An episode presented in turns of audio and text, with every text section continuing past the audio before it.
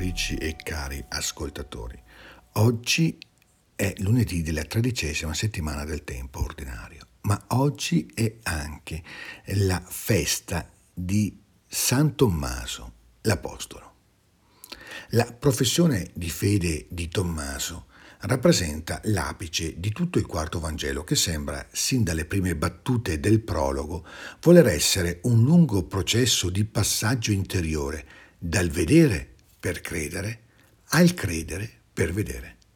Questo verbo, tanto amato dall'Evangelista Giovanni, va inteso nel senso ampio del greco, che significa comprendere in profondità. Alla fine del suo personale esodo pasquale, che lo obbliga ad attraversare il dubbio e una sorta di necessaria incredulità che purifica fino a rettificare il proprio cammino di discepolato, l'Apostolo Tommaso può dire finalmente, mio Signore e mio Dio.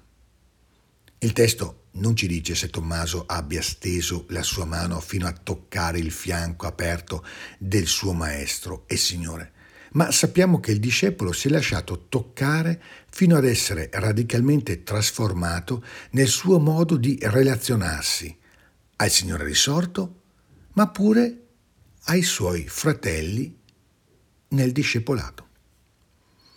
Dapprima Tommaso sembra esigere un segno straordinario per credere alla risurrezione e chiede di poter passare attraverso una sorta di manipolazione del corpo di Gesù risorto. Questo suo bisogno viene preso talmente sul serio dal suo Signore da metterlo quasi in difficoltà. Dice infatti Gesù a Tommaso, metti qui il tuo dito e guarda le mie mani, tendi la tua mano e mettila nel mio, fan- nel mio fianco. Il risorto è come un bambino che non ha nessuna paura di essere toccato nel suo corpo ma è come se volesse aiutare Tommaso, e quindi ciascuno di noi, a non fare affidamento su ciò che è straordinario, bensì sulla ritrovata intimità nella ordinarietà di una familiarità che non dovrebbe avere bisogno di prove. Come il re Accaz, sembra proprio che Tommaso, davanti alla presenza risorta del suo maestro, non ne voglia più sapere di segni. Mentre prima pensava di aver bisogno di toccare per credere, lo splendore della presenza del risorto lo mette subito in contatto con il cuore nuovo del risuscitato, talmente orientato al compimento della volontà del Padre, che si rivela in una compassione estrema che permette al Signore Gesù di fare ancora quel primo passo verso di noi, che ci permette infine di fare un passo oltre noi stessi. Ciò che accade nel cenacolo otto giorni dopo è la risurrezione del discepolo, che è frutto della risurrezione del Maestro attraverso una ricomposizione di quella intimità e di quell'amore ferito dal dramma pasquale.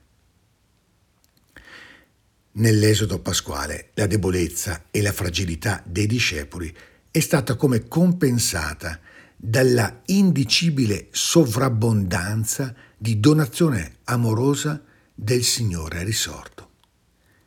Il risorto non è semplicemente il re di vivo, ma è colui che ancora una volta apre la strada dentro il mare del dubbio, dentro il mare del rammarico, della vergogna e ci fa passare oltre, oltre noi stessi, per ripartire ancora una volta dall'altro per diventare abitazione di Dio per mezzo dello Spirito. Ogni volta che siamo come divorati dal bisogno di vedere e toccare per credere, Gesù risorto ci apre la porta di una possibilità più profonda di credere, per imparare a vedere e a toccare, cioè farci vedere e farci toccare dalla vita e dalla grazia della risurrezione, che esige la capacità di passare fino in fondo attraverso la morte e anche il fallimento. Buona giornata, Santa Festa di San Tommaso, ogni bene nel Signore.